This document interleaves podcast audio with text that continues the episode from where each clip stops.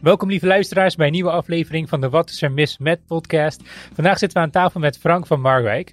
Nou ja, Frank is niet zomaar iemand. Frank zit al 20 jaar in het lichaamstaalvak. Hij is onze eigen Nederlandse lichaamstaal-expert. Uh, hij heeft ook zelfs de website uh, in eigen handen www.lichaamstaal.nl. Neem daar bezoekje aan, want daar ontdek je al heel erg veel. Ik zit met hem aan tafel. Hij heeft ook een, een, ja, een zeer indrukwekkende portfolio aan boeken. Ik noem er even een paar op. Manipuleren kun je leren, jullie misschien wel bekend. Uh, boek Lichaamstaal. Manipuleren op je werk. Hij heeft ook een complimentenkalender uitgebracht. Uh, wat meer recentelijk, Doe niet zo moeilijk. De kunst van relativeren. Het groot complimentenboek. Uh, hij heeft lichaamstaal bij baby's heeft hij ook gedaan. Nou, ik kan beter vragen, Frank, wat heb je niet gedaan? Dat is misschien makkelijker. Maar goed, we gaan vandaag hebben over lichaamstaal dus. voor mij ook een belangrijk onderwerp, want ja, toen ik mijn studie psychologie deed, merkte ik dat er heel veel zin en onzin de wereld in is gekomen met lichaamstaal. Dus daar gaan we het over hebben. Uh, heel veel plezier allemaal met deze aflevering. Uh, wat is er mis met lichaamstaal?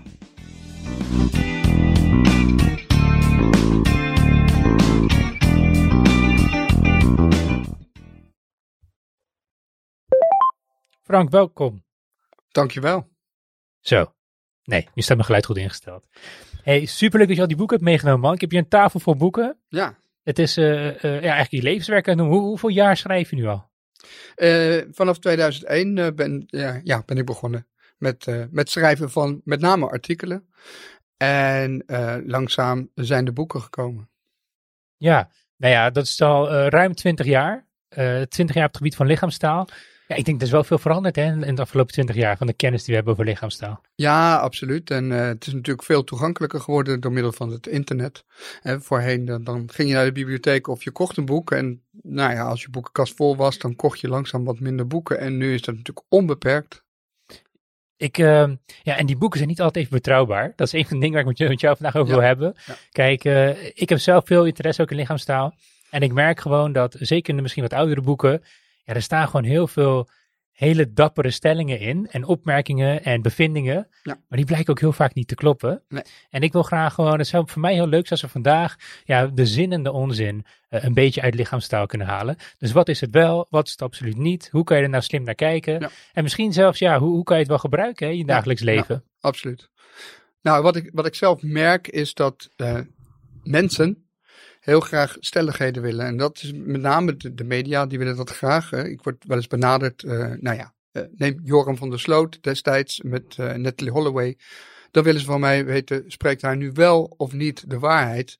En eigenlijk willen ze van mij horen, nee, hij spreekt niet de waarheid. Of ja, hij spreekt wel maar de wat waarheid. doen ze dan? Moet je dan echt naar een filmpje kijken van hem? En gaan ze dan naast je zitten en zeggen ja, van, joh Frank, is dan, aan de waarheid of niet? Dan uh, laten ze mij filmpjes zien en dan zijn ze ongeveer uh, drie kwartier bij mij in huis. En uiteindelijk blijven daar meestal vijf minuten van over.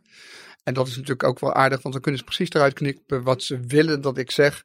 Wat ik overigens niet erg vind. Want Hmm. uh, ik zorg er gewoon voor dat ik voortdurend de waarheid spreek. Ik in ieder geval wel, Joram misschien niet. maar het, het, het, is interessant.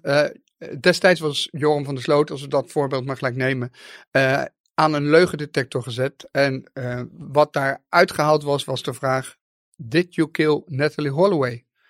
Nou, zo'n vraag. Uh, stel, je wordt van straat gehaald. Je hebt helemaal niets ermee te maken. Je wordt vastgezet, je zit in een cel. En uiteindelijk word je eruit gehaald. Je, je krijgt een verhoor. Dan is de vraag: Did you kill Natalie Holloway? Een hele lastige vraag voor iedereen.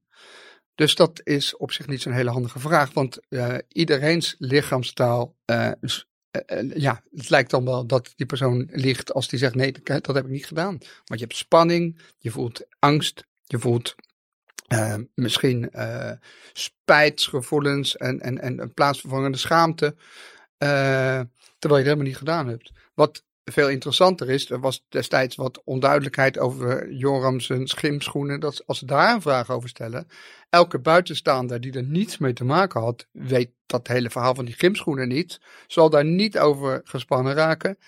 Maar hij weet dat verhaal wel. En op het moment dat je dan spanning bij hem bemerkt, zou je kunnen denken: hé, hey, waarom raak jij gespannen over een vraag over de gymschoenen? En goed, maar je kan niet bij die man in zijn hoofd kijken. Ik bedoel, voor hetzelfde Nee, nee, geld nee. is het heel iets anders. Je noemt wel gymschoenen, maar hij denkt, oh, misschien denkt hij opeens, shit, mijn advocaat is eh, niet in de stad en Daarom. je hebt geen idee. Nee, dat blijft, dat blijft een lastig iets. Eh, maar wat ik duidelijk wil maken is dat je aan de, aan de buitenkant van iemand niet altijd kan zien of die liegt. Want er kunnen heel veel meer factoren meespelen.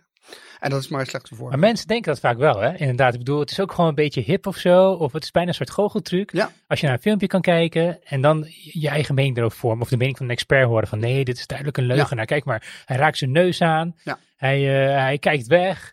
Hij eh, kijkt je niet aan. Ja, dat zie je al. Dit, die persoon is aan het liegen. Ja, dat, dat klopt. En dat wordt, eh, ja, het, het liefst wil de media dat ik dan zeg, nou, hij zit aan zijn neus, dus ik kan eh, zien dat hij eh, niet de waarheid spreekt. Hij wrijft in zijn ogen, dus hij wil het niet zien. Hij zit aan zijn oren, dus hij twijfelt. Dat wil de media het liefst horen. En dan is daar de hele context bij weggelaten. Maar help ons even op weg dan, Frank. Wat, wat is het dan wel? Wat, wat kan lichaamstaal nou wel zeggen over iemand? Lichaamstaal kan heel veel zeggen in, in een communicatie, in een bepaalde situatie, in een relatie met een ander. Ik zie dat jij op dit moment met je armen over elkaar zit en ik verwacht niet in een radio-interview dat jij je afsluit of dat jij je kritisch opstelt naar wat ik aan het vertellen ben. Dat verwacht ik niet. Sta jij een presentatie te houden eh, voor een grote groep mensen, jij staat met je armen over elkaar, dan zou ik zeggen, ja weet je, ik zou een beetje los doen, want Hmm. dit komt niet goed over. Zit je aan een vergadertafel, dan, dan weet ik dat ik aan jou op dit moment beter geen vraag kan stellen, want jij bent wel kritisch aan het luisteren. Want die ehm, gesloten armen, die nodigen niet uit om vragen naar jou te gaan stellen en die helpen jou om juist kritisch na te denken. En daar is overigens wel een onderzoek naar gedaan, naar de armen over elkaar. En dat was een onderzoek naar volharding, waarbij eh, twee groepen mensen eh, lastige puzzels moesten oplossen die eigenlijk niet op te lossen zijn. En dan bleken de mensen die dan met hun armen over elkaar moesten zitten, bleken dat langer vol te houden dan de mensen die een andere houding mochten aannemen. Nou, wat is dat dan, denk je, Frank? Waarom? Eh, nou ja, eh, op, op het moment, het, het is toch, komt het toch uit de natuur, zeg maar. Een, een, een vogeltje wat nog niet kan vliegen, wat een bedreiging ziet, maakt zich klein. Hmm. En eh, dat, ja, die kleine houding zorgt ervoor dat hij minder opvalt. Eh, wij doen het ook bij angst, bij onzekerheid, maken we ons klein. Eh, als we ons onzeker voelen, dan hebben we ook de neiging om dingen vast te pakken, om, om ons voor, die voor ons te houden. Dus die armen die zorgen wel voor enige bescherming Hmm. van onszelf. En dat is dan, dan niet de fysieke bescherming, want niemand zal jou aanvallen eh, letterlijk met een hamer in een vergadering, maar wel een mentale bescherming. Dus jij kunt, eh, jij trekt je eigenlijk terug. Jij bent, eh, hebt alle gelegenheid om na te denken over wat er gebeurt. En dat wil dus niet zeggen dat jij een slechte luisteraar bent, dat je dus afsluit. Maar overigens is dat wel ook onderzocht bij kinderen dat ze minder informatie tot zich nemen eh, als ze met de armen over elkaar zitten. Oké, Dus dat spreekt even tegen wat ik net zeg. ja. Maar dat, Eh, dat geldt sowieso voor dit soort onderzoekjes, toch? Zijn heel moeilijk na te bootsen en heel moeilijk te reproduceren. Ja, ehm, en wat het ook lastig maakt, is dat lichaamstaal per context zo ontzettend kan verschillen. Wat is context? De context is de situatie waarin iets. Hmm. eh, dus is het vroeg in de ochtend, is het laat, wie zijn erbij aanwezig? Ehm, eh, wat heb je daarvoor gedaan? Eh, nou ja, dat, dat is, eh, wat, wat is er gebeurd? Hè? Wat is, dat is de context. En nou ja, bij wetenschappelijk onderzoek willen we het liefst zo min mogelijk context. Hmm. Want dat maakt het onderzoek zuiver. Mhm. Dus hè, ik maak een foto van jou terwijl je op een witte muur staat met je armen over elkaar. En ik vraag aan duizend mensen, wat zie je aan die houding? Dan zullen mensen misschien zeggen, ja, zo'n gesloten houding. Eh, en ja, dan gaan ze waarschijnlijk uit van de stereotypen. Eh, dus Dat is wel boeiend, want ik zit even, mijn gedachten dwalen af naar een, eh, een oefening die ik tijdens mijn presentatie doe. Oké. Ik laat eh een één dia- seconde, Frank. Wil je je microfoon iets dichterbij houden? Ja. Dan ben je nog net iets beter, nog, nog iets dichterbij zou ik zo doen. Ja, dan ben je iets minder hol. Ja, Ja. top. Tijdens mijn presentaties laat ik wel eens een dia zien van mensen in een uh, ja, verschillende lichaamshouding.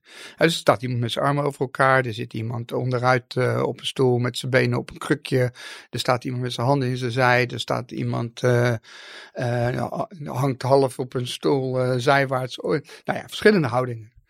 En dan vraag ik aan het publiek van, nou roep eens, wat zie je aan deze houdingen? Mm.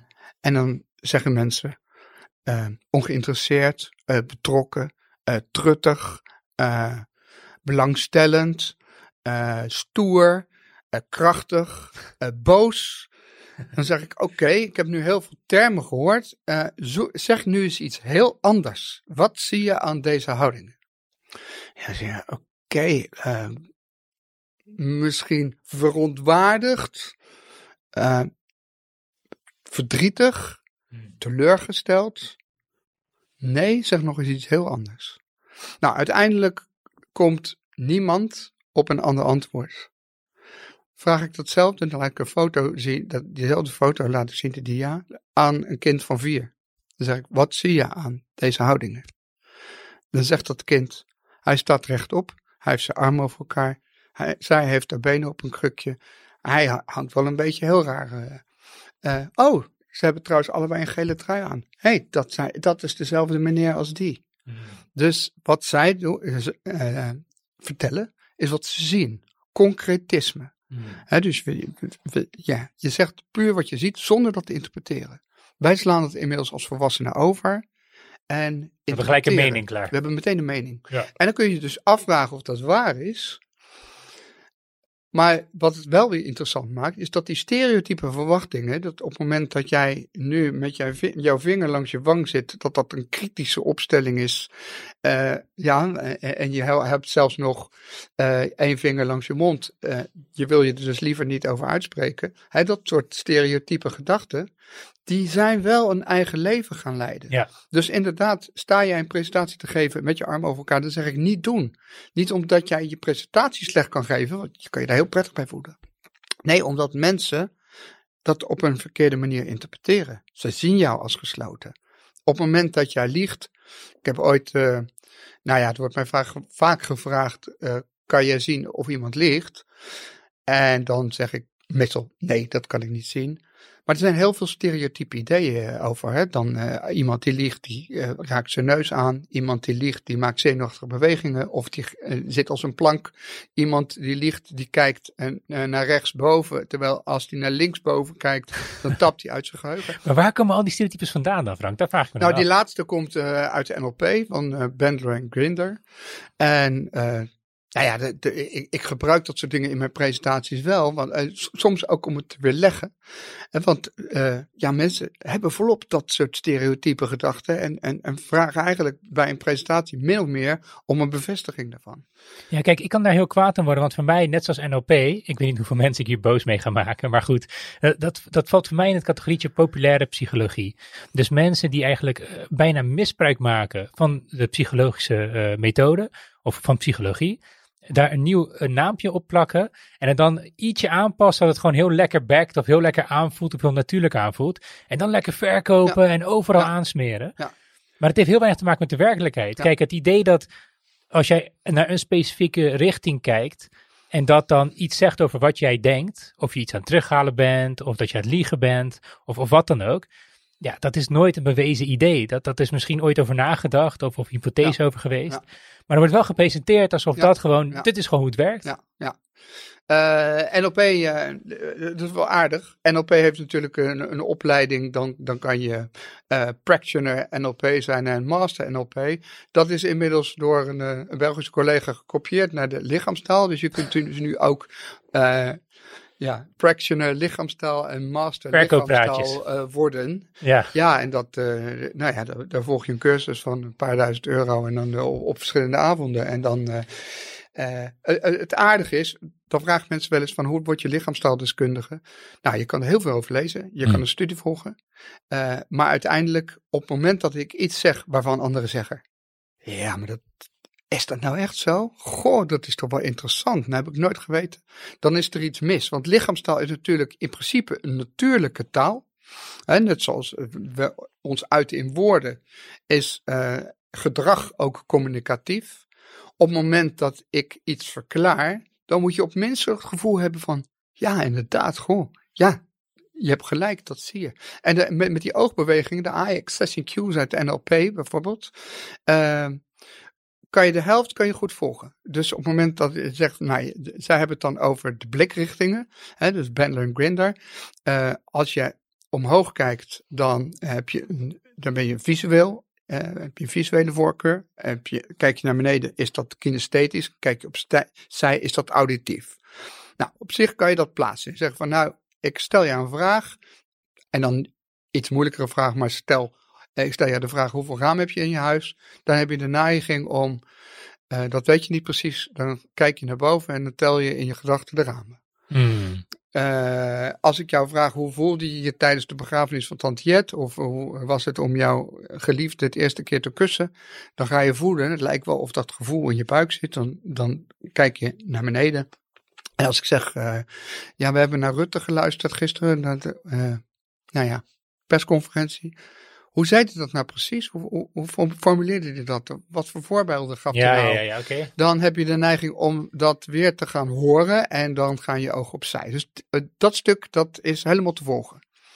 En dan zeggen zij bijvoorbeeld uh, vervolgens, het is niet alleen dat je omhoog kijkt en visueel, maar als je naar links kijkt, dan tap je uit je herinnering. Dat is visual remembered. En op het moment dat je naar rechtsboven kijkt, dan, eh, uh, zij beschrijven dat trouwens andersom. Zij zeggen uh, linksboven voor de kijkers. Dat vind ik altijd een lastige. Ik zeg ook niet, mijn, mijn hart zit, uh, mijn hart zit rechts voor de kijkers dan. Hè? Ja, ja. dus kijk je naar rechtsboven, dan ben je iets aan het construeren. Visual constructive. Hetzelfde geldt voor de auditieve en voor het gevoel zit daar nog een andere, want daar zit ook nog de innerlijke dialoog. Die is veel lastiger vast te stellen. Uh, ook omdat er, en dat zeggen ze zelf, heel veel uitzonderingen, onder, uitzonderingen zijn. En die uitzonderingen zijn bijvoorbeeld dat je een visuele voorkeur kan hebben. Dat betekent dat jij bij elke vraag die ik jou stel, ook gevoelsvraag, naar boven kijkt. Want dan vertaal je dat altijd en zie je altijd een plaatje. Dan ben je beelddenker. Dus uh, vraag ik jou, hoe zet je je auto in, je, in zijn achteruit? Nou, iemand die uh, kinesthetisch is ingesteld, die doet dat als een automatisme. Hè? Die voelt als het ware de pook en die weet hoe die hem in achteruit zet. En een visueel persoon, die ziet dat hekje voor zich. Ja, dan, uh, weet je Frank, ik, bij dit soort dingen, ik krijg altijd een beetje dat uh, slangenolie gevoel bij dit soort ideeën. Ik vind een mooie uitdrukking. Ja, slangenolie. Snake oil, dat is een bekende uitspraak. Dat was omdat vroeger had je dan verkopers, die verkochten dan een middeltje. Dat was ja. echt vroeger, vroeger hè. Uh, en dat was dan snake oil, slangenolie. En dat zou je alles, wat je ook hebt, dit was de oplossing daarvoor. Ja. Dus dat zou jou uh, genezen van uh, de pokkel als je die hebt, van jouw huiduitslag, van je koppijn, maakt allemaal niet uit. Koop mij snake oil en ik beloof je dat het effect heeft. Ja. Nou, dat, dat gevoel krijg ik ook heel erg bij dit soort theorieën. Net zoals theorieën over mensen in een bepaalde kleur stoppen. Of mensen een bepaald type, type aangeven. Of nu zoals jij zegt, hè, als ik een bepaalde kant op kijk. Dat zegt heel veel, puur waar ik naar kijk, zegt heel veel over hoe ik nadenk. Ja. Uh, oh, was het maar zo makkelijk. Weet je, was het maar Ja. zo simpel. Ja. En ik snap dat wij dat als mensen, wij proberen handvaten te maken, iets werkbaars te maken en dat te delen met elkaar. Alleen op het moment dat dat niet werkt, dan moet je het gewoon toegeven. Zeggen, jongens, het is gewoon veel ingewikkelder dan dat. Het is niet een kwestie van, kijk die persoon naar links, dan ligt hij. Of kijk die persoon naar boven, dan denkt hij aan iets visueels. Maar helaas zijn er te veel figuren, naar mijn mening, die dan vooralsnog uh, daar een soort theorie omheen proberen te Ja. bouwen. En ook daar heb En ook geld eraan verdienen. En ook daar heb je placebo-effecten natuurlijk. Dat, uh, ja. en, en die blijken inderdaad uit de stereotype verwachtingen die bij mensen zijn geland. Van, en dat is dan de waarheid. Maar daar Eh, komen ze misschien ook vandaan, hè? Al die stereo- stereotypes waar je het net eerder over had. Inderdaad, het aan je neus zitten, het Ja. ergens naartoe kijken, met je armen gekruist. Ja, dat heb je dan toch ergens een keer gehoord dat dat niet goed is, of ge- een gesloten houding is. Ja. En Ja. daarom vat je het zo op. Ja. Ja. Nou ja, die stereotypen die zorgen er in ieder geval niet voor dat de gemiddelde mens beter kan, uh, de leugens kan herkennen. Hoe ik goed heb zijn we, Frank? Ja, We inderdaad. zijn, niet, we, niet, we zijn uh, niet goed. Ik heb uh, vaak, en dan, dan gaat het over de leugen en de waarheid spreken. Dat heb ik ook bij rechters, advocaten uh, gedaan. Hetzelfde bij, bij politiemensen. Dat is een simpel spel. Ik deel nou ja, speelkaarten deel ik uit aan uh, de aanwezigen. En dan vraag ik of ze tweetallen willen maken en of ze aan elkaar willen vertellen wat ze het afgelopen weekend hebben gedaan. Alleen de een van de twee, die spreekt uh, de waarheid. Alleen uh, vertelt hij dat een beetje op een bravoerige manier. En de ander, hè, dus, dus waardoor het toch een beetje lijkt alsof het niet de waarheid is. En de ander die, die, die, die, die liegt over wat hij gedaan heeft. We hebben ze hier liggen. Zullen we even eentje proberen anders? wel leuk. Ja, maar dat is de verkeerde kaartspel. Oh, dat zijn de verkeerde kaartspel. Het, oh. het gewone, gewone kaartspel. Uh, oh, daar had je het over. Ja. Oh ja, ja, sorry. Ja, ga door. Ja. Ga door. Ja. Dus die, me, die mensen in de, in de zaal krijgen een, uh, een, een speelkaart in handen. En dan heb je dus uh, ja, ja, de harten en, en de ruiten. Dat zijn rode kaarten. De klaver en de schoppen zijn zwarte kaarten. Dus ik zeg, op het moment dat u een rode kaart in hand hebt, dan vertelt u dan gaat u liegen. Dus dan uh, vertelt u niet de waarheid over wat u in het weekend hebt gedaan.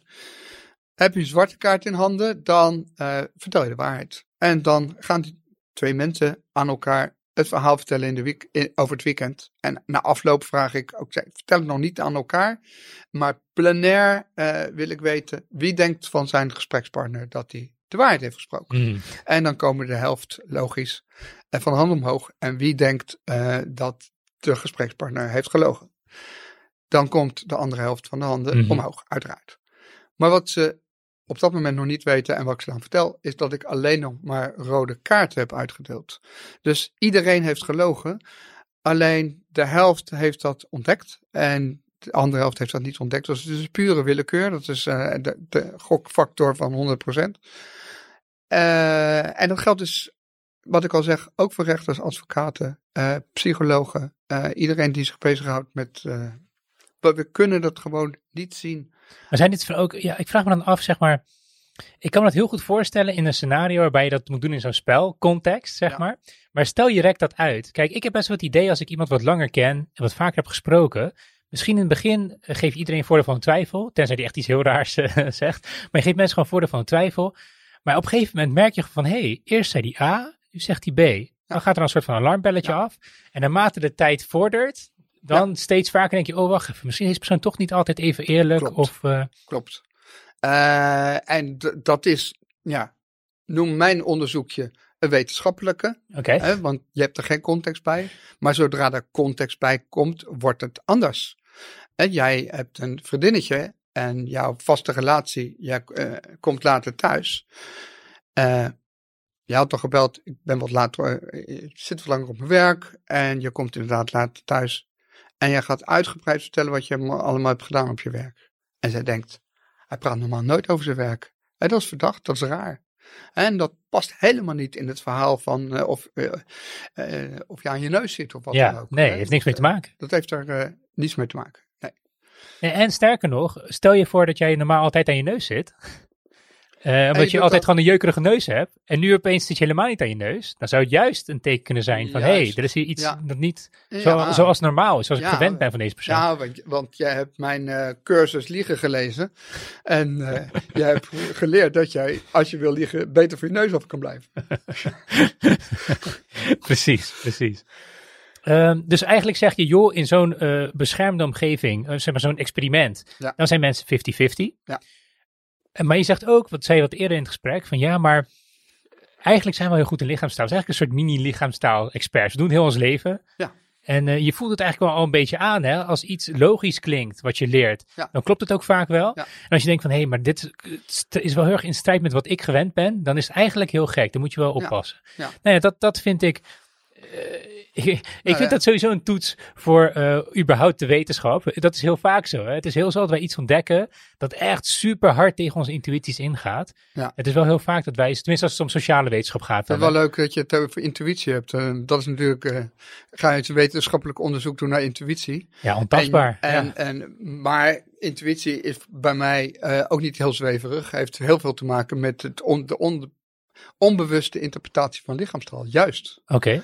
He, dus uh, ik hoef geen boekje te lezen. Ik, uh, mijn levenservaring zorgt ervoor dat ik, uh, nou, prettig of onprettig. En hoe betrouwbaar is dat naar jouw mening? Dat is eh, ook niet betrouwbaar, want dat heeft heel veel te maken met, eh, met jezelf. Ik heb, eh, nou ja, dan kom je op de, de andere kaartjes. Ik heb een, een kaartenbak met, nou ja, noem, ik, ik, ik, we geef, doen? ik ge- geef je een klein Ja, stapeltje. Noem, noem gewoon maar eens een paar woorden op. Oké. eh, Ik, ik zit hier, ik heb dus een stapeltje gelamineerde kaarten met eh, woorden erop. Ik noem er gewoon even een paar willekeurig op. nou, die woorden, Aangedaan. ik, ik zal even duidelijk maken. Die woorden zijn emoties, gevoelens of dingen die lijken op emoties. En dat eh, ding wat, wat lijkt op een emotie is bijvoorbeeld eh, vermoeidheid. Hè? Ja, ik kan heel vermoeidheid of vermoeid of suf zijn bijvoorbeeld. En dan eh, kan jij dat interpreteren als, als somberheid. Of ik kan geconcentreerd zijn. Ik heb een deadline. Ik moet me concentreren. Ik heb ook wat, wat, wat haast. Hè? Dat is ook Hmm. zo'n woord.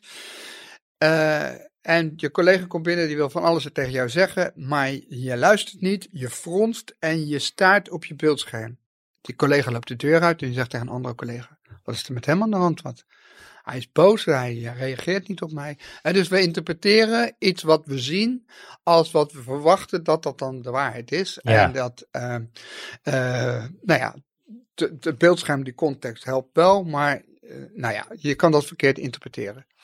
Oké. Eh, wat, eh, nou ja, lees maar even. De, wat, ik lees even een paar voor. Je hebt aangedaan, overspannen, treurig, geprikkeld, haastig, pijnlijk, hoopvol, vermoeid. En het zijn er echt heel veel. Het zijn er denk ik ja, misschien wel 100 of zo. 150 zijn ja, er, 150 stuks. ja. Verheugd. Ja, oké. En wat is dan de opdracht? Nou ja, de een simpele opdracht. eh, eh, iedereen krijgt zo'n kaartje. En loopt ermee rond. Dan zeg ik, dan kom je iemand tegen. En dan zeg je, goedemiddag. En de andere zegt, hallo. En de eerste zegt weer, hoe gaat het? En de tweede zegt, uitstekend. Ik krijg nu een eh, kaartje onder mijn neus geduwd, bedroefd. Oké. Eh, Ik ga de mijne niet verklappen, maar kijk of de, de oh, je, eh, wil, je wil hem gewoon... oh, ja, nee, die van jou is goed. ja. Nee, dan weten ze dat. Maar die van mij ga ik eventjes nog niet verklappen. Ja, die laat je, die laat je liggen. Nou goed, je komt iemand tegen. Eh, je zegt eh, hallo en dan, of, of goedemiddag. Dan zegt hallo, hoe gaat het? Uitstekend. Maar dat moet je doen met de emotie die op je kaartje staat. Dus het kan best zijn dat iemand zegt, hoe gaat het? Ja, ja. En de ander zegt, uitstekend. Ja. Ja, dat kan. Hè? Want, want eh, het gaat dus niet over wat je echt voelt, maar, maar, maar dat emotie op. En dan moet je van elkaar gaan raden. Wa- wat is hier voor emotie? Alleen mis je de context. Dus we komen heel snel op de, de basisemoties die daarachter ligt. Die hebben de meeste mensen wel goed. Hè? Dat is eh, boosheid, verdriet, angst, eh, walging, eh, ver- verrassing en vreugde. Mhm. Hè, dan, en- dan is er nog een, vaak een zevende genoemd, minachting. Daar kan ik straks wat over vertellen, die, die is lastiger. Oké. Maar de emotie eh, blijft beperkt, dus bijvoorbeeld tot verdriet. En, en, en, en verder, eh, ja, waarom die verdriet enzovoorts, eh, weten we op dat moment nog niet, want we hebben geen context. In een andere oefening laat ik, maak ik dat misschien nog duidelijker. Daar maak ik. Wacht, zullen we deze even doen? Ja, even voor de lol, dan, ja. dan kunnen ze misschien meemaken. Ik geef even een nieuwe kaart.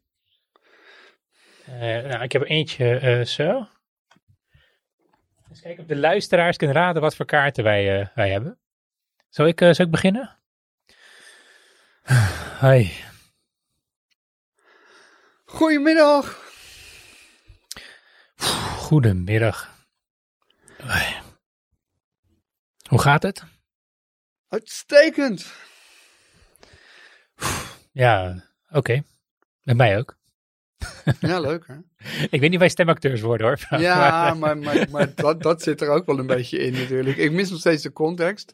Maar wat ik aan jou zie, is eh, tekenen van eh, vermoeidheid. Maar dat kan ook zijn dat je het zat bent, om, eh, zoals het uitdrukken.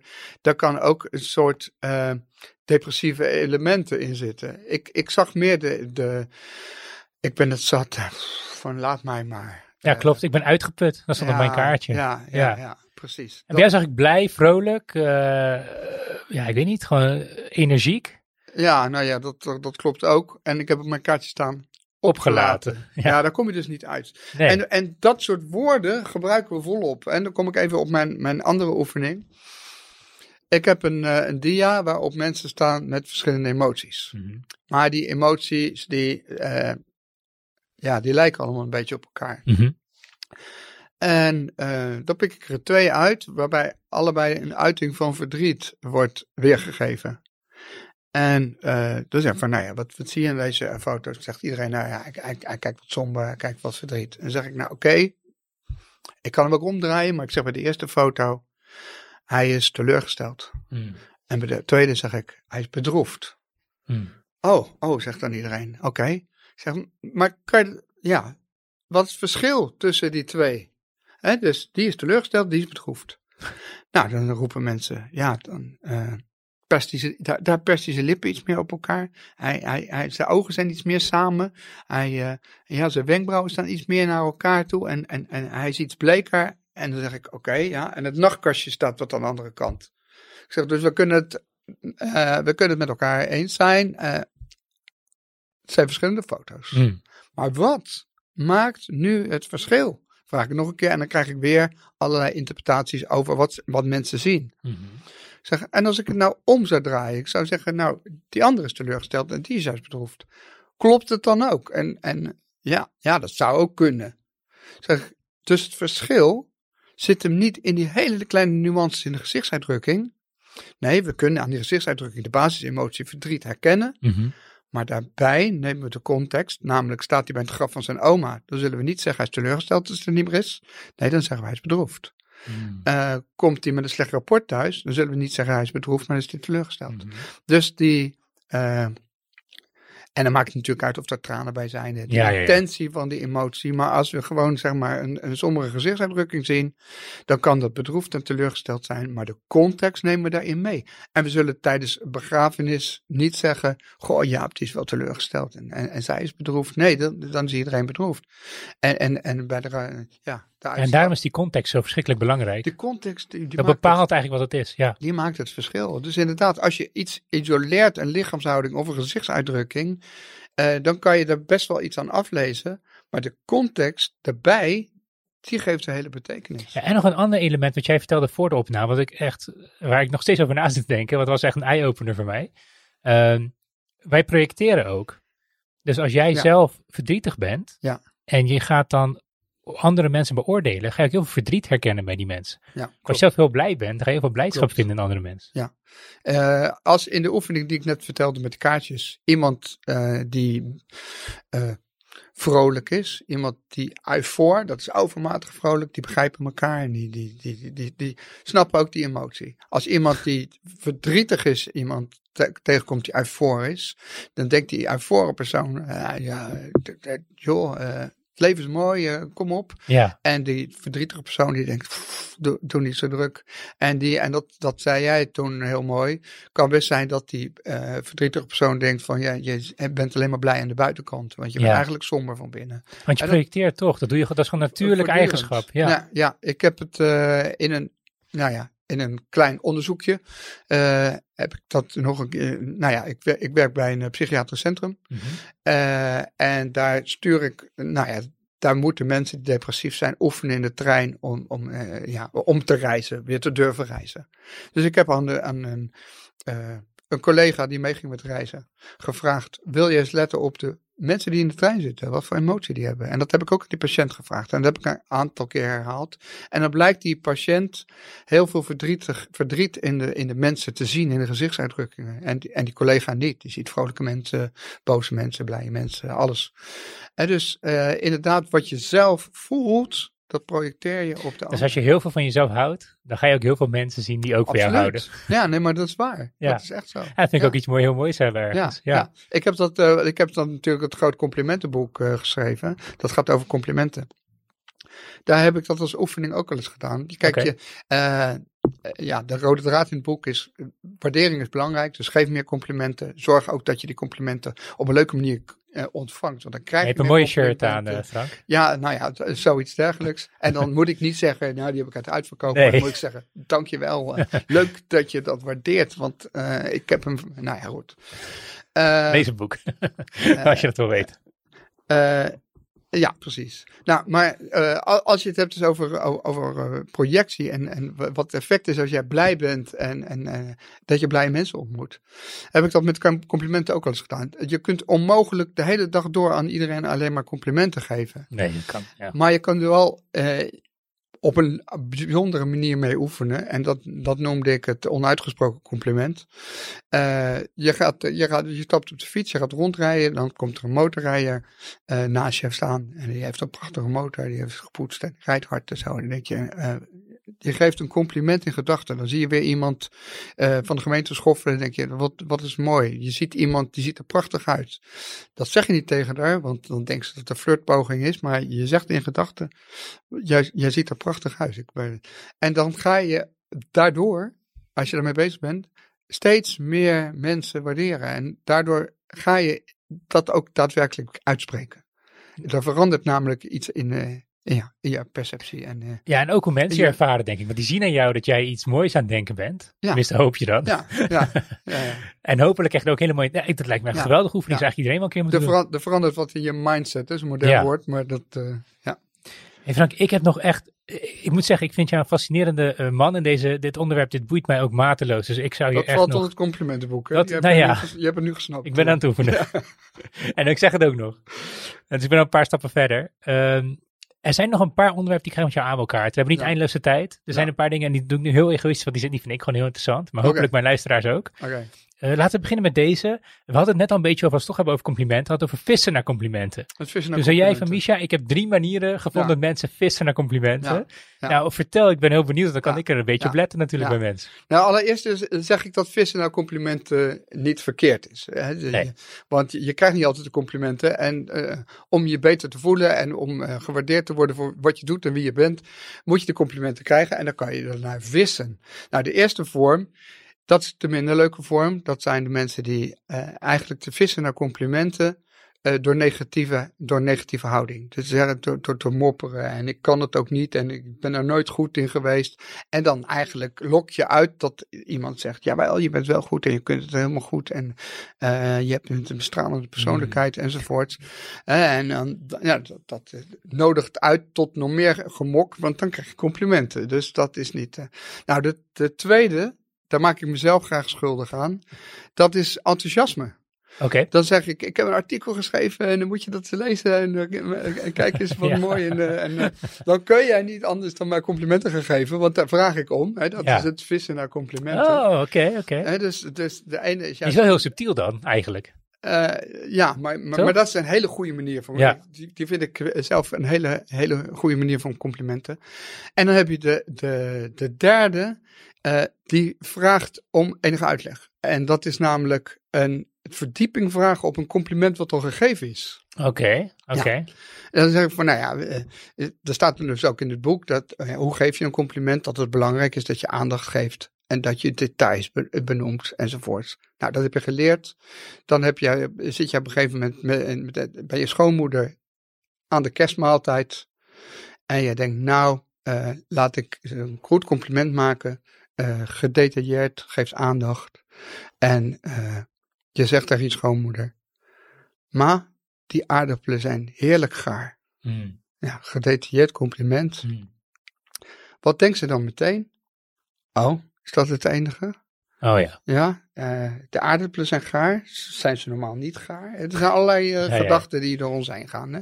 Want wat ben jij vergeten? Je bent vergeten een compliment te maken over het geheel. Want jij maakt waarschijnlijk, ik heb noem niet voor niks die, eh, die, die aardappelen. Jij maakt waarschijnlijk een compliment over iets wat zij niet belangrijk vindt. Oh en ja. jij weet niet wat ze belangrijk Hmm. vindt. Dus wat zou jij moeten doen? Je ze- zegt, eh, ma, die, m- deze maaltijd is voortreffelijk. Het is echt heerlijk. Dan zegt zij bijvoorbeeld, eh, ja, ik heb de kruiden uit de salade bij de, de thuiskok vandaan. Eh, uit het blad thuiskok. Ja? En dan zeg jij weer, ja, er zit verse koriander in, dat proef je. En dan is het eh, compliment compleet. Dus je, geeft een algemeen compliment, wat eigenlijk nog niet zoveel zegt, maar over het geheel. Dan stelt degene die vist naar een compliment een vraag Hmm. over een specifiek onderdeel, of die vertelt daar iets over, waar jij vervolgens ook weer een compliment Oh over ja. gaat geven. Maar is het nog oprecht dan het laatste? Want dat is wel een soort van, heb jij eigenlijk gevist naar wat voor compliment? Nou ja, Ja. dat is natuurlijk altijd de vraag of, het, eh, of een eh vissen naar complimenten, of dat eh, oprechtheid uitlokt. Gek genoeg, maar dan, dan, dan zijn we voorlopig nog niet klaar. Ik kan een leuk voorbeeld geven. Eh, maakt het niet zo heel veel uit of dat compliment dan oprecht is. Ja, dat Want gevoel gaat- krijg je toch wel. Ja, je krijgt het gevoel. Ja, precies. En ik, ik heb dat, nou, ik kom met het voorbeeld. Er was ooit een, eh, een website die leek op, eh, op Facebook en dat was Hives. Mhm. En eh, mensen om me heen zeiden, jij moet ook op Hives. Want dan kan je leuk praten met, met iedereen die je al kent. En zeggen van, nou ja, dat is leuk, maar die, die, die kan ik toch bellen. Die kan ik naartoe, die kan ik ontmoeten. En ik wil ze niet gelukkig nieuwjaar wensen als ik ze de volgende dag weer, weer tegenkom eh, met nieuwjaar. Dus Ja. dan denk ik van, eh, ja, wat ben ik...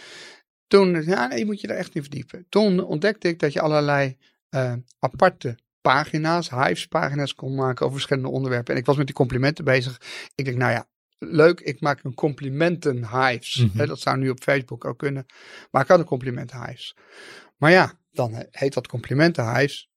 En dan wil je dat mensen daar komen en elkaar complimenten gaan geven. Maar dat doet niemand spontaan. Dus ik denk, Nee. nou, daar moet ik iets op bedenken. Dus mijn eerste oefening was, eh, kijk naar het forum hè, waar we, de- van de ander. Hè, eh, hij heeft die paarden, dan geef je complimenten over zijn paarden. En nou, dus de, de eerste oefening was, geef een compliment eh, aan de voorganger. Dus je geeft een compliment aan, de, en dan heb jij een compliment gegeven. Zo voor die kamer.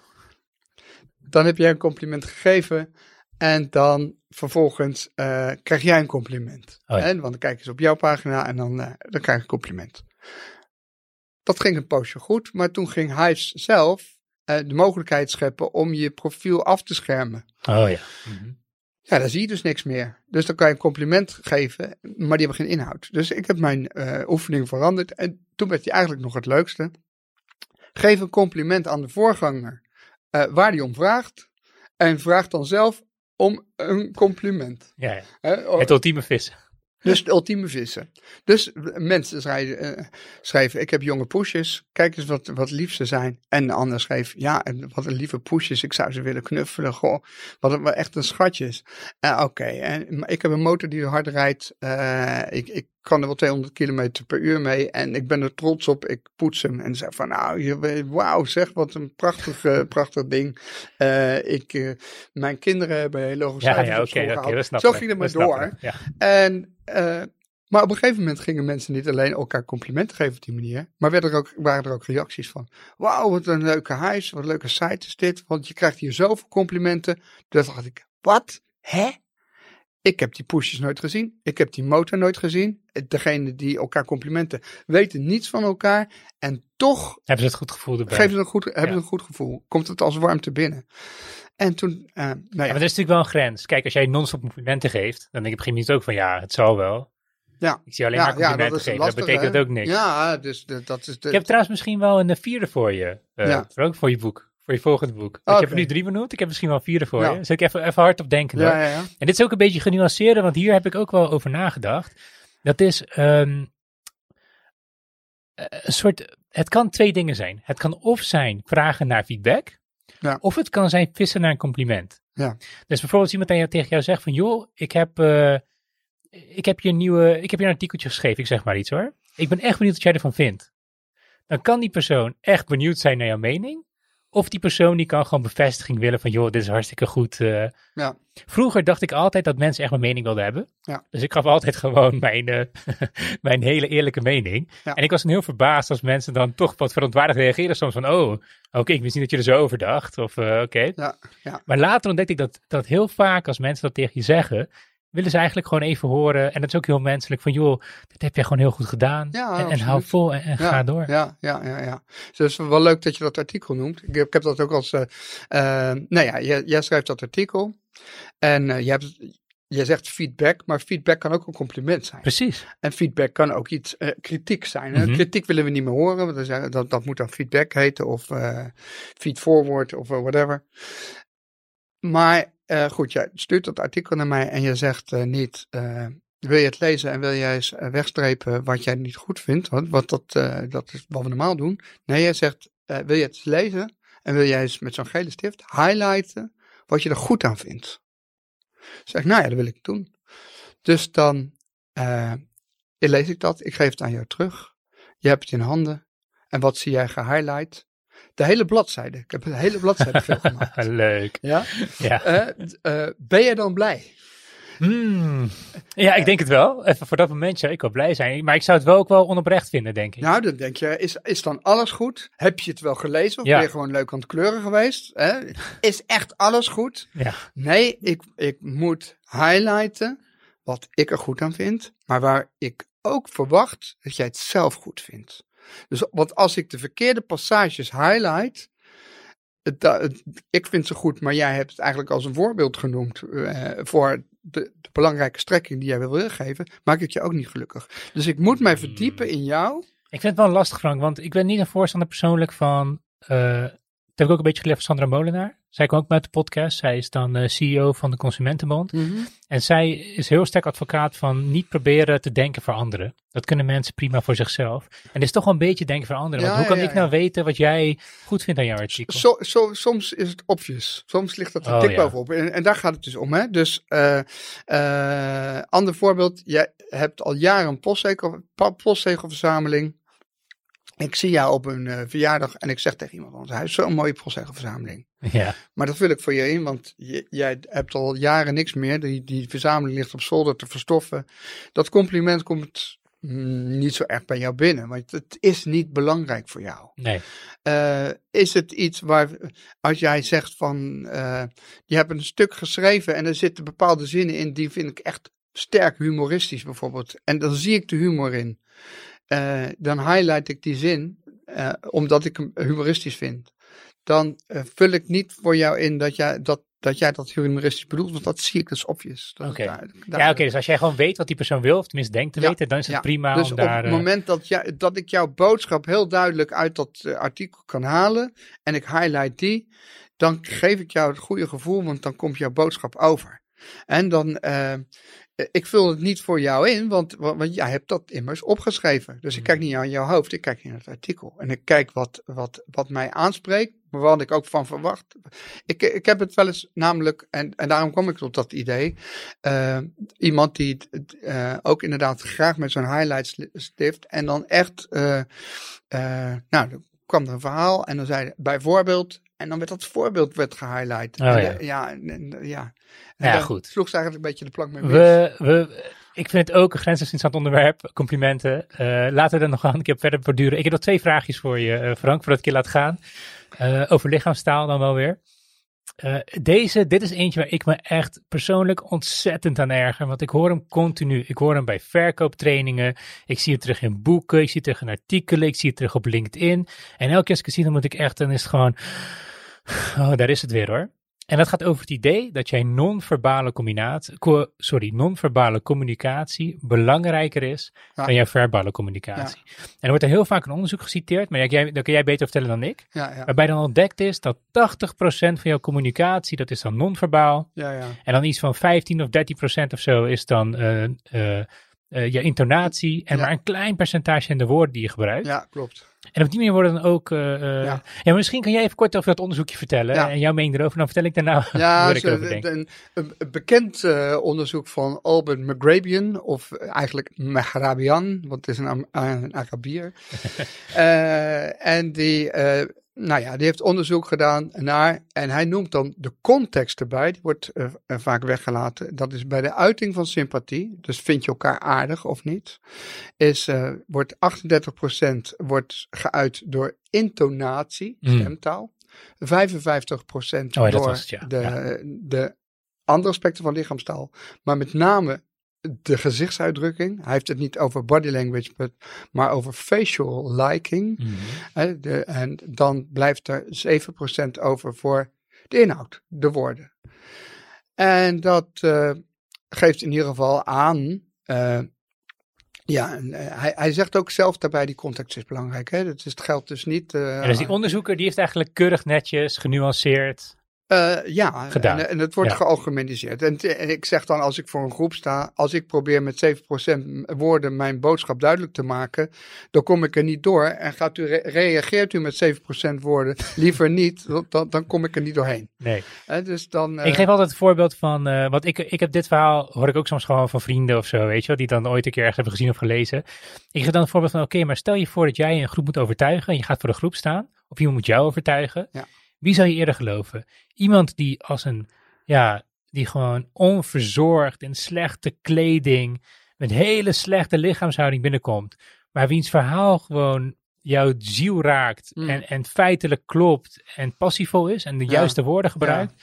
Of iemand die binnenkomt die perfect gekleed is Ja. en, en met de mooiste lichaamsuitdrukkingen, maar hij praat alleen maar onzin. Ja, wie ga je eerder geloven? Ja, ja, ja, dat is een goede vraag. Ja. Eh, het, wat in ieder geval het verschil is, en eh, dan, ik sluit niet helemaal aan bij, wat jij, bij jouw voorbeeld. Oké, nou vertel, dat vind ik leuk. Dat vind ik alleen maar leuk. Eh, het, het, het, het verschil zit hem heel erg sterk in, in de context. Wat, wat gebeurt er? En wat, Hmm. wat, wat de cijfers van McGrabian, en die kunnen dus per context verschillen. Wat die duidelijk maken is dat lichaamstaal meer voorkomt dan gesproken taal. En dat snappen we. Hè? We kunnen zwijgen en dan heel. eh, als je binnenkomt, dan. eh, je kunt niet niet communiceren, volgens Watzlawick. Hè, die heeft dat heel Mhm. goed eh, uitgedrukt. Als je binnenkomt, is dat al communicatief. Want je kijkt naar iemand of je kijkt juist niet naar iemand. Mhm. En als je naar iemand kijkt, dan toon je belangstelling voor die persoon of aandacht, geef je aandacht. Als je niet kijkt, dan. nou, dus, dus kijken en niet kijken is allebei lichaamstaal. Dus Maar je- praten en niet praten is ook allebei. eh, praten en niet praten is allebei lichaamstaal. Ja. Ja. Oh, maar ik wilde alle- eigenlijk zeggen allebei verbale communicatie. Wilde ik eigenlijk zeggen. eh, Want net zoals je kan kijken en niet kijken, kan je ook praten en niet oh, ja, praten. Zo. Ja, nee, ver- verbaal houdt in dat het. eh, eh, ik, dan ga ik weer even een zijpad. Gebarentaal is een verbale taal. Oké, Want het gaat om de inhoud van de woorden. maar, die, maar dat, is dat niet een beetje een beperkte blik erop? Want de, de pauzes ertussen en de, het eventjes niet reageren. Ja, is dat non-verbaal. Oké, Dat non- dat, dat valt ja. in het non-verbaal vakje. Oké. Ja, dat is non-verbaal.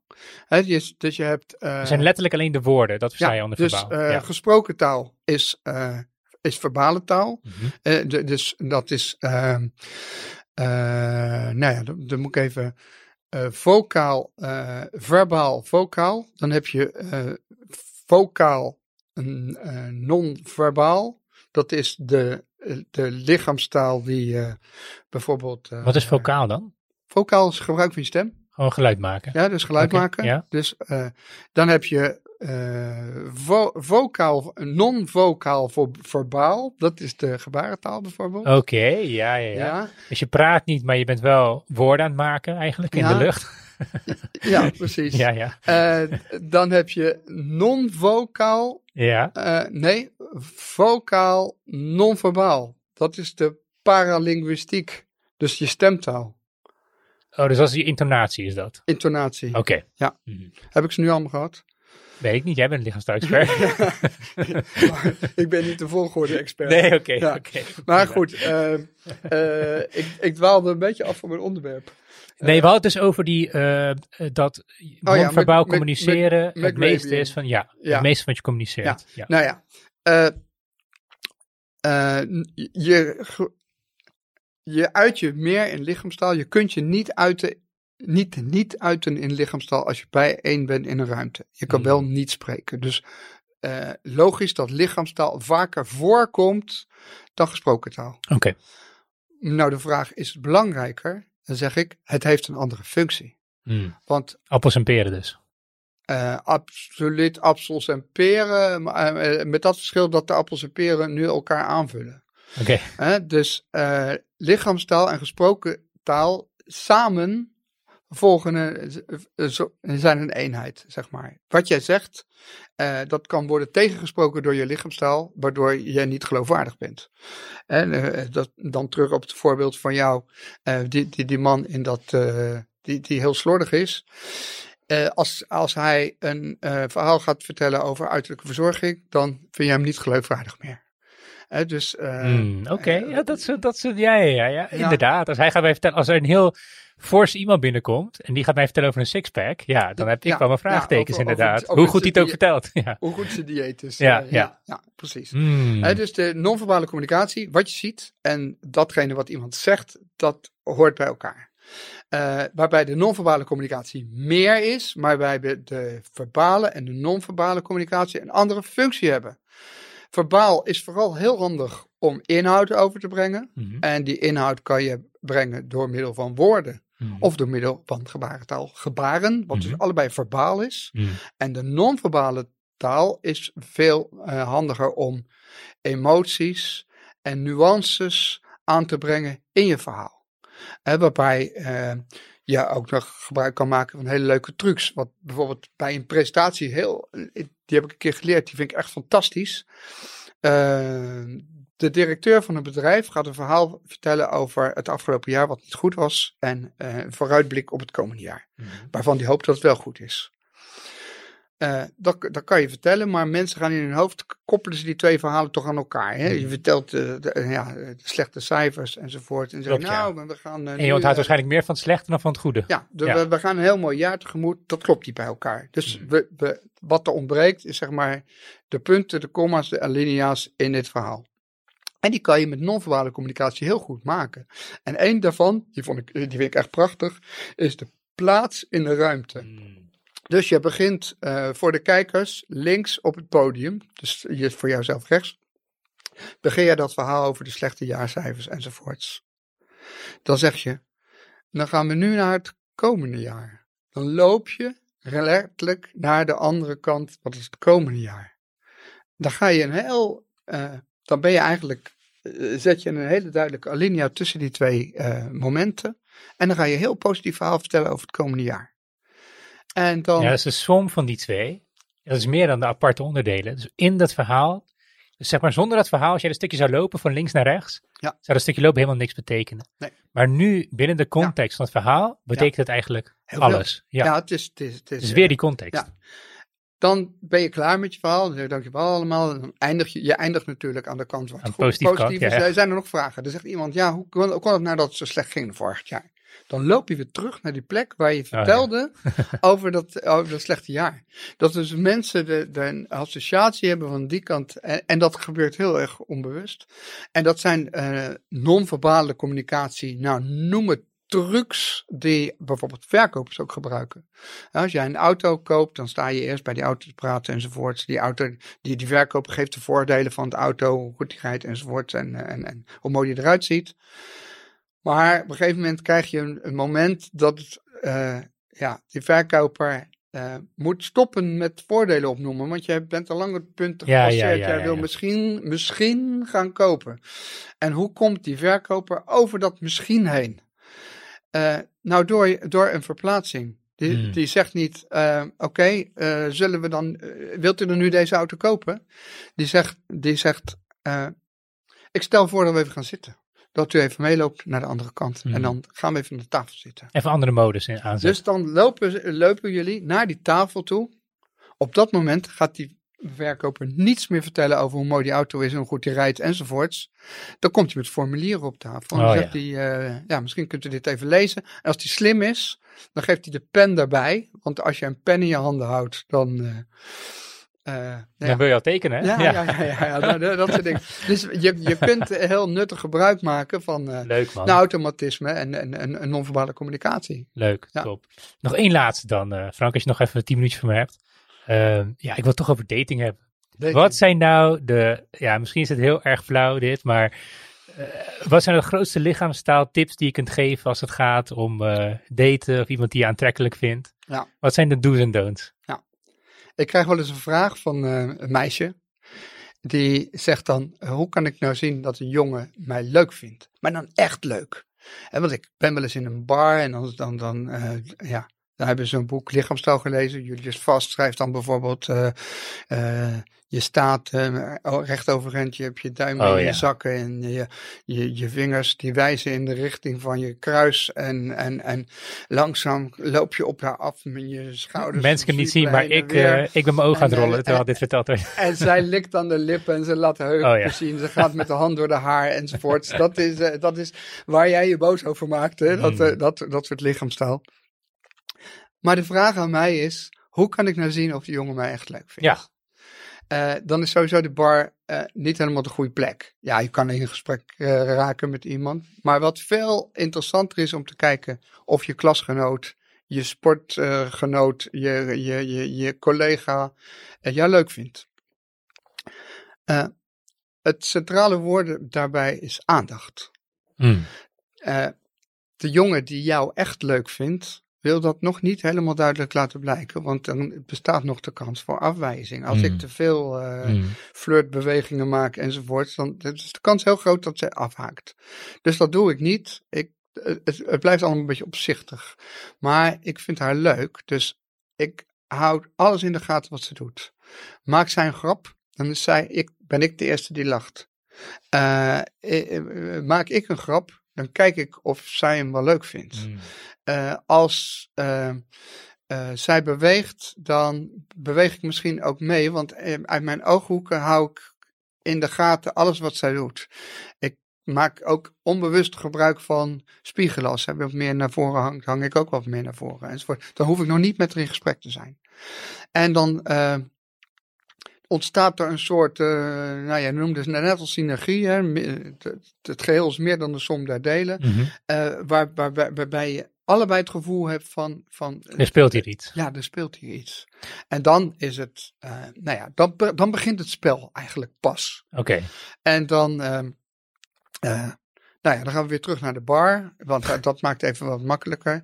Eh, hoe eh, vindt dat flirtproces plaats? Wat, wat veel mensen denken is. eh, eh, hij doet eh, zijn best met zijn openingszinnen en, met zijn, met zijn macho gedrag om haar indruk te wekken. Nee, het is zij die eerst toestemming geeft voor de benadering. En hoe doet ze dat? Ze kijkt naar hem en ze kijkt weg. Ze kijkt weer naar hem en ze kijkt weg. Hij kijkt naar haar.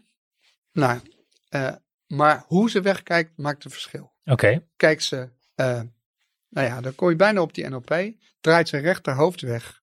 Dan eh, is ze blijkbaar niet eh, kort en snel. Is ze blijkbaar niet geïnteresseerd. Draait ze de hoofd weg door naar beneden te kijken, met de hoofd te kantelen. Dan heb je er in een gevoel geraakt, blijkbaar. Hè, want dat naar beneden kijken, dat is gevoel. En dan kun je haar ja, benaderen. Maar het gekke is dat de mannen het na die drie keer wegkijken vaak nog niet in de gaten hebben dat zij haar leuk, dat zij hem leuk vindt of dat hij haar mag benaderen. Wat wel heel gek. Ja, ik weet niet. Kijk, dit verhaal. Ik heb er moeite mee, eerlijk gezegd. Ja, ja, ja. Ik, eh, Maar goed, je, je weet Ja. Ik ben een kritische persoon als het gaat om lichaamstaal en dit soort dingen. Want ten eerste, eh, inderdaad, het wordt vaak gedaan alsof mannen niks doorhebben dan in die situatie. Maar ik kan me niet voorstellen dat als jij ergens in een bar situatie bent en een dame die zit jou tot drie keer toe aan te kijken, dat je Ja. dan nog niet door hebt als man. Ja. Dat is wel Ja. bijzonder, toch? Als je dat Ja, niet door hebt. ja. Of zijn alle mannen een soort van licht autistisch vergeleken met vrouwen? nou, en, eh, dat, eh, dat, dat zijn we wel, geloof ik. Oh. Dat, eh, Oké. ja. Nou goed, dat, Nee, daar heb ik al nee, moeite ik- mee. ik- ik en, en ook het idee dat, kijk, eh, ehm, ja, kijk, waar ik wel heel erg in kan vinden wat jij zegt, is ik denk ook dat de dames, die hebben, die hebben het voor het uitzoeken, laat ik het zo zeggen. Ja. Die bepalen uiteindelijk. Want als jij een man bent en je, je loopt op een vrouw af en die zit er echt niet op te wachten, nou dat is echt heel dramatisch voor beide, voor, voor, voor beide in die situatie. Ehm, Alleen ik denk dat ze dat ook heel vaak niet zullen laten merken. Hè? Niet alle, want het kost ook een bepaalde zelfverzekerdheid van de vrouw, denk ik. Ja. Om, om meerdere keren jouw kant op te kijken als Ja. ze jou leuk vindt. Nee, absoluut. En eh, voor de man is het, eh nee, voor de vrouw ook. Er moet altijd de weg terug zijn in het proces. Hè, dus, eh, nou ja, kijk, eh, het is ook weer contextgebonden en ook weer Hmm. situatieafhankelijk. En, en, en, en staat zij met vriendinnen te praten of staat ze daar alleen? Eh, de eerste situatie is makkelijker trouwens dan de, dan de tweede. Eh, want eh, die, die vriendin kan helpen om het contact te leggen. Want het is die vriendin die zegt, ja, kijk naar me, wil jij kijken? En dan denkt die man, Ja, maar ze kunnen ook in de weg zitten. dat, de- ja, kan Als de girls naar jou is, dan kan je het vergeten. Ja, ja, ja, precies. Eh, wat, wat, wat heel belangrijk in het verhaal is, en ik heb er ook een stukje over geschreven, is eh, eh, je moet voorkomen dat je gezichtsverlies eh, leidt. Ja. Dus op het moment dat jij naar iemand toestapt en je zegt, eh, ik vind je leuk, wil je met mij mee? Dan zegt zij nee en dan heb je, dan, dan, ja, dan moet je aardig gehard en geoefend zijn om dat te kunnen weerstaan. Want dat vinden we niet leuk. Dus wat doen we toch een beetje voorzichtig te werk gaan. En dat betekent dat je uh, bent met daar in gesprek aan die bar. En dan ga je voorzichtig, schuif je de, je arm en dan zachtjes raakt jouw elleboog haar. En dan voel je eh, of zij wegtrekt of dat zij dat zo laat. Hè? Dat is een belangrijk teken. Hè? En als je het zo laat, dan schuif je iets meer, waardoor het wat opzichtiger wordt. En op een gegeven moment steun je zo hard tegen dat, dat het niet meer natuurlijk is. En dan, dan dat is moment dat je wel even je hand op de rug mag leggen. Heel kort doe je dat, uh, want dan haal je hem weer weg, alsof het een, per, een, een, een, aanraking is, zeg maar. En dan, dan, dan zo langzaam uh, uh, kom je tot diep in de, de, ogen kijken enzovoort. Dan zie je ook aan, aan buitenstaanders zien het soms eerder. eerder hè? Dan is hij enthousiast een, een, een, verhaal aan het vertellen, maar ze staan zo dicht bij elkaar en in de ogen aan het kijken dat je wel weet waar het naartoe gaat. Maar er moet altijd uh, mogelijkheid voor haar om een stapje terug te nemen, waardoor hij dat ook kan doen en waardoor er geen gezichtsverlies wordt geleden. Ja, ja. Dat is, uh... Oké, okay, dus voor al die mannen, of, of dames ook trouwens, die heel brutaal op mensen afstappen. Nee, maar die zijn er natuurlijk wel. En dat, is, dat, uh, ja. dat maakt haalt mijn verhaal weer helemaal onderuit. Maar die zijn er. En de, ja, die, die diehards. Leuk Frank, ik, ik heb echt veel geleerd vandaag. Uh, ik heb zoveel inzicht, we hebben over zoveel topics gehad. Ik denk dat we nog uh, vijf podcasts kunnen vullen. Ja, dat denk ik. Maar laten we denk ik voor vandaag uh, maar even afsluiten. Ja, ja. Um, als mensen met jou in contact willen komen, hoe kunnen ze dat het beste doen en wanneer mogen ze met jou in contact komen? nou, via de website is makkelijk. info.lichaamstaal.nl En nou ja, voordat je mij nog meer dingen laat vertellen, kunnen, mogen ze natuurlijk mijn hele serie boeken lezen. En dan zou ik, in, als het over lichaamstaal gaat, lichaamstaal aanraden. En die heeft nog een uh, mooie, mooie ondertitel. Oh ja, alles wat je moet weten om mensen beter te begrijpen en te beïnvloeden. Ja, dus dat gaat over het beïnvloeden en dat sluit weer aan bij het manipuleren. Wat ik, uh, wat overigens niet altijd slecht is, we manipuleren de, de hele dag door. Uh, maar mijn laatste boek, uh, dat vind ik zelf. Uh, en dan denk ik van ja, dat is de schrijver die dat vindt, dat is altijd zo boeiend. Maar dat vind ik zelf op dit moment de, de, de, uh, de titel die het, uh, het meest informatief is van wat kun je doen in je leven om het, uh, om het voor jezelf wat makkelijker te maken. En dat is Doe niet zo moeilijk hè? De doe kunst van het relativeren. Ik ben eraan begonnen Frank. Ik moet zeggen, ik vind hem nu al heel leuk. Ik ben nog niet helemaal doorheen. Maar ook wat mij betreft een aanrader, want je hebt wel zoveel zorgen. Soms moet je gewoon niet zo moeilijk doen. Ja. Lijkt me een heel mooie les. En dit is er rond nieuwjaar een complimentendag. Een groot complimentenboek. vooral een leuk cadeautje. Top, top. Uh, Frank, dankjewel. Je bent uh, altijd welkom nog, uh, nog een keer langs te komen.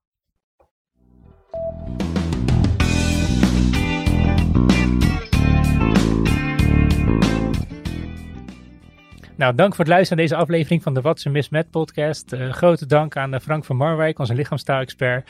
Ik heb heel veel geleerd en ik heb eigenlijk nog duizend vragen voor hem, want het is zo'n interessante topic. Maar misschien voor een vervolgaflevering. Vond je het nou leuk? Wil je de podcast steunen? Dan kan dat ook natuurlijk. Ga naar www.watisermismet.nl of .com.